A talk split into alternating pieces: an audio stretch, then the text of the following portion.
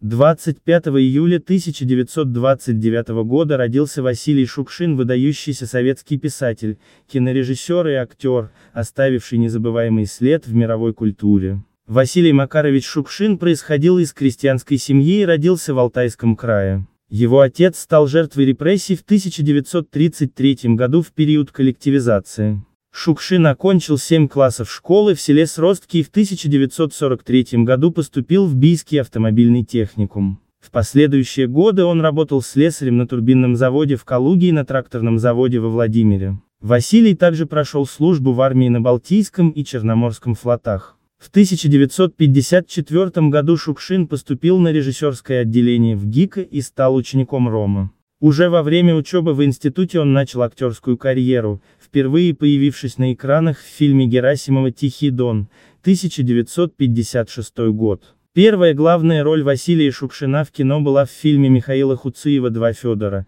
1958 год. Его первый рассказ «Двое на телеге» был опубликован в журнале «Смена». В 1960 году Шукшин закончил в ГИК, представив фильм «Из Лебяжьего» сообщают в качестве дипломной работы, где он выступил и как сценарист, и как режиссер, и исполнитель главной роли. В 1963 году Шукшин выпустил свою первую книгу «Сельские жители», а в следующем году снял по собственному сценарию фильм «Живет такой парень», который принес ему первый серьезный успех. За заслуги в советской кинематографии, в 1969 году, режиссер был удостоен звания заслуженного деятеля искусств РСФСР, его известные работы включают фильмы «Ваш сын и брат», 1965 год, «Странные люди», 1969 год, «Печки-лавочки», 1972 год.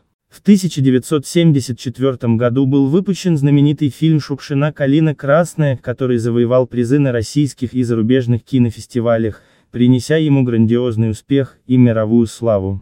2 октября 1974 года Василий Макарович Шукшин скончался в период съемок фильма «Они сражались за родину» в станице Клёцкая, Волгоградская область. В 1976 году его посмертно удостоили Ленинской премии. Творчество Василия Шукшина продолжает оставаться источником вдохновения и восхищения для поколений.